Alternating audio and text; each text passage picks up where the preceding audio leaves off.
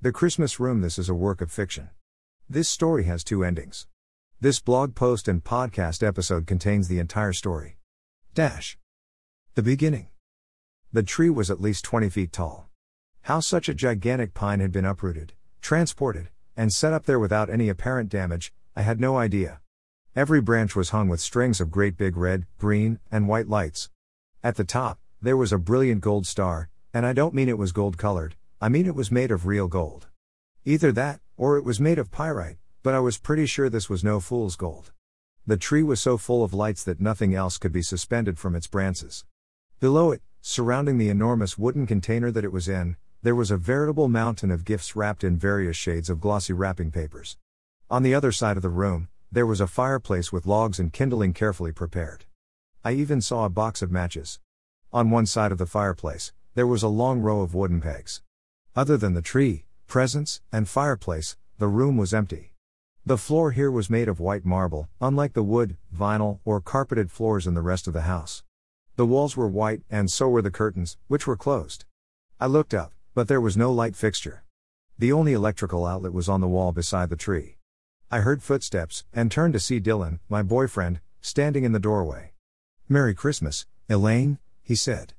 What do you think? Before I could even try to formulate an answer to that, his mom came up behind him, pushing a cart laden with yet more gaily wrapped packages. Dylan came fully into the room, and she pushed the cart inside. Wow, Dylan said. I think this is the most presents I've ever seen in one place. Yeah, his mom said. She smiled at me. Have you put yours out yet? I shook my head. I think this room has made her a little bit speechless, Dylan said. Yes, I think you're right. She pushed the cart up to the edge of the pile of presents and started stacking the new ones carefully, as if she were setting up an enormous game of Jenga.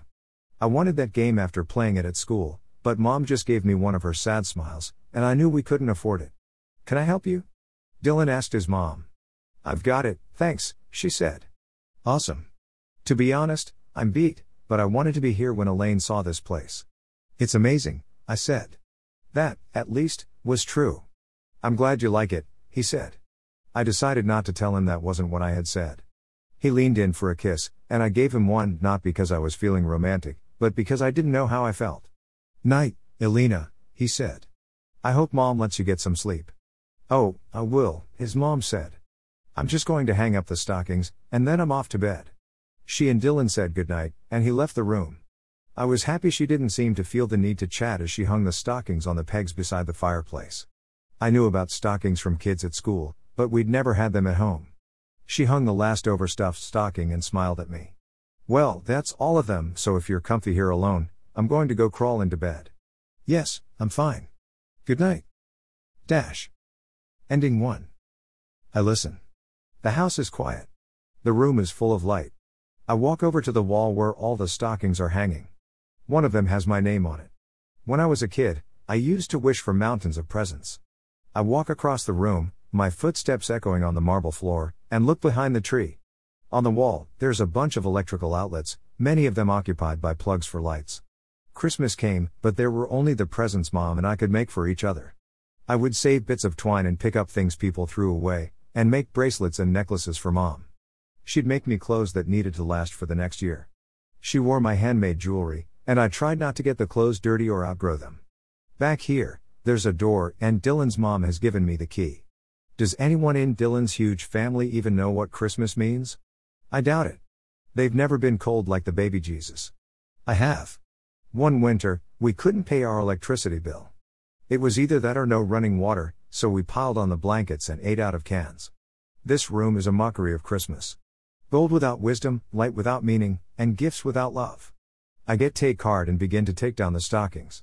When it's full, I open the door and push the laden cart out into the night.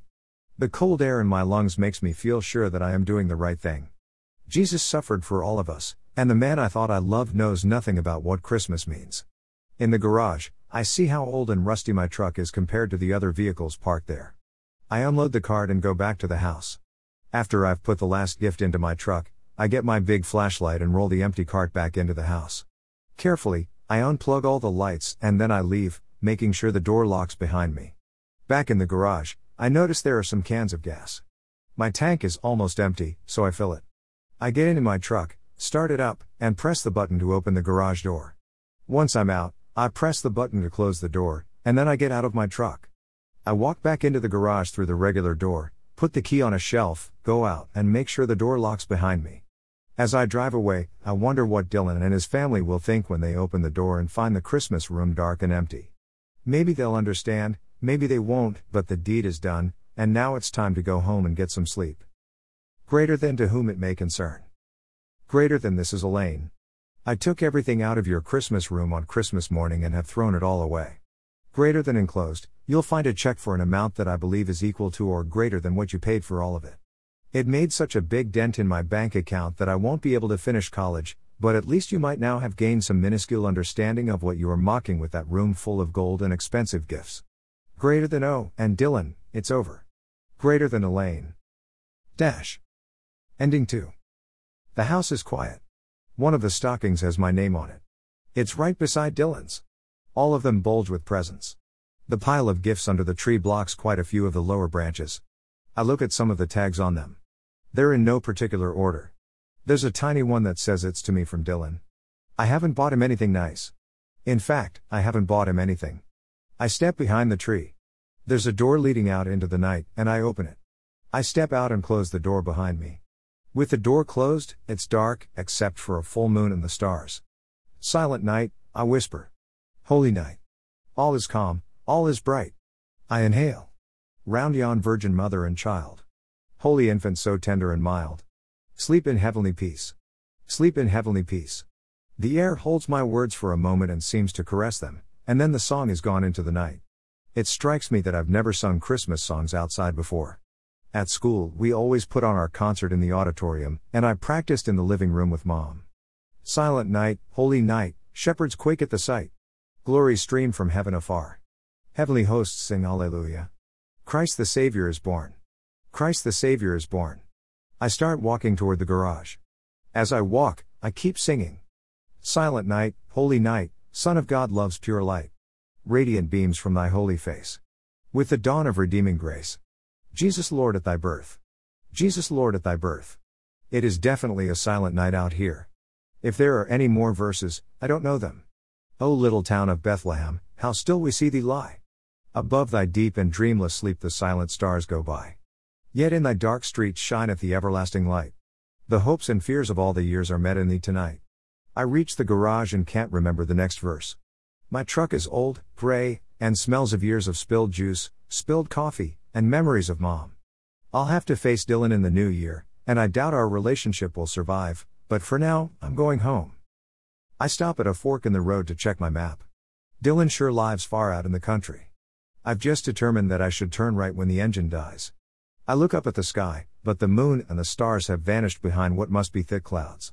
Desperately, I try to restart my truck, but nothing happens. I'm stranded on a lonely road in the middle of nowhere, USA. I search frantically and find a flashlight. I have a decision to make stay here in my uninsulated truck and try to wait for morning, or start searching for help now. I put my key in my purse and touch something rubbery. Oh, right, my phone. It's a cheap plastic one in a cheap case, and I only use it when I must. I press the button to wake it up. Nothing. Of course. I've forgotten to charge it. Well, actually, I've forgotten about it completely. It's not the kind of thing I want Dylan and his rich family to see me with. My purse at least is made of leather, although it's ancient, but this phone is what I am, poor. I step out of my truck into what was a beautiful, silent night, but which has now become a perilous one. With the light in hand, I start to run down the road. First, my lungs start to burn, and then my legs start to feel heavy. I stop running and start walking. I've been perspiring heavily inside my cheap clothes, and now I'm starting to shiver. Where am I? I realize that I've left the map in the truck and have no clue where I am. I look behind myself at my TRCKS. Maybe I can follow them back to my truck, get the map, and keep walking. As I'm standing there thinking about this, something lands on my nose. It's starting to snow. I'd better follow my tracks back to the truck. I look for them, find them, and start walking. The snow falls more thickly, and soon, I can no longer find my tracks. The light seems to be getting weaker. Where the heck is my truck? Why did I leave it? I'm standing at a fork in the road, and I have no idea which way I should go. Well, I went right before, so maybe left. I'll have to try and keep moving until morning. I turn left and walk. My light is definitely dimming, and it won't last much longer. The light dies in a whirling cloud of falling snow, and I stand in darkness. I'm at the side of the road and I sit down. Maybe a car will come by and somebody will find me. Maybe nobody will find me, and I'll freeze to death out here on Christmas morning. I haven't heard any cars, and it's not likely that any will come. I sit there with snow blowing around me and with the gathering knowledge that I am probably going to die tonight. Why didn't I check my gas gauge? Why didn't I take the map?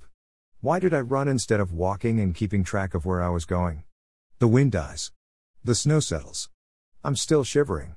I'm young and healthy, and it's going to take me a long time to die. All I want are Dylan's arms around me and for that strange room full of presents to have been a dream. Dylan and I met on a cold day in January this year. It was lunchtime, and I was very hungry. I went to my locker and found it hanging open. The lock was still closed, but somehow, it had been opened. The books that had been in there were gone, and so was my lunch. I slammed it shut. Is everything okay? I turned to see a tall, friendly looking young guy with a concerned expression. He was wearing blue jeans, a gray turtleneck sweater, and new looking black leather shoes. No. Somebody broke into my locker. Oh, that sucks. They're so cheap and crappy here. I'm Dylan Thomas, yes, named after the poet. What's your name? Elaine Legrand. Nice to meet you. What are you studying? Accounting, you? English. He's been to my house, but he doesn't know that I'm poor. I see a light. It's across the road and to my right. Do people dying of hypothermia imagine things? I get up and start walking toward it. As I get closer, I see that it's coming from a house. It's a lamp shining in a window. I climb the porch steps and press the bell. A few moments later, the door is opened by a woman with graying hair. I'm Elaine, and I'm sorry to bother you. My truck's out of gas and I'm lost. I'm Sophie. Come in and I'll make you a large mug of something warm. She shows me into her living room. At one end, there's a small tree with some presents under it. Please make yourself comfortable. You can wrap yourself in that blanket. She points to the couch, which has a folded blanket at one end. What would you like? I have hot chocolate, tea, or coffee. I'd love a mug of hot water, please.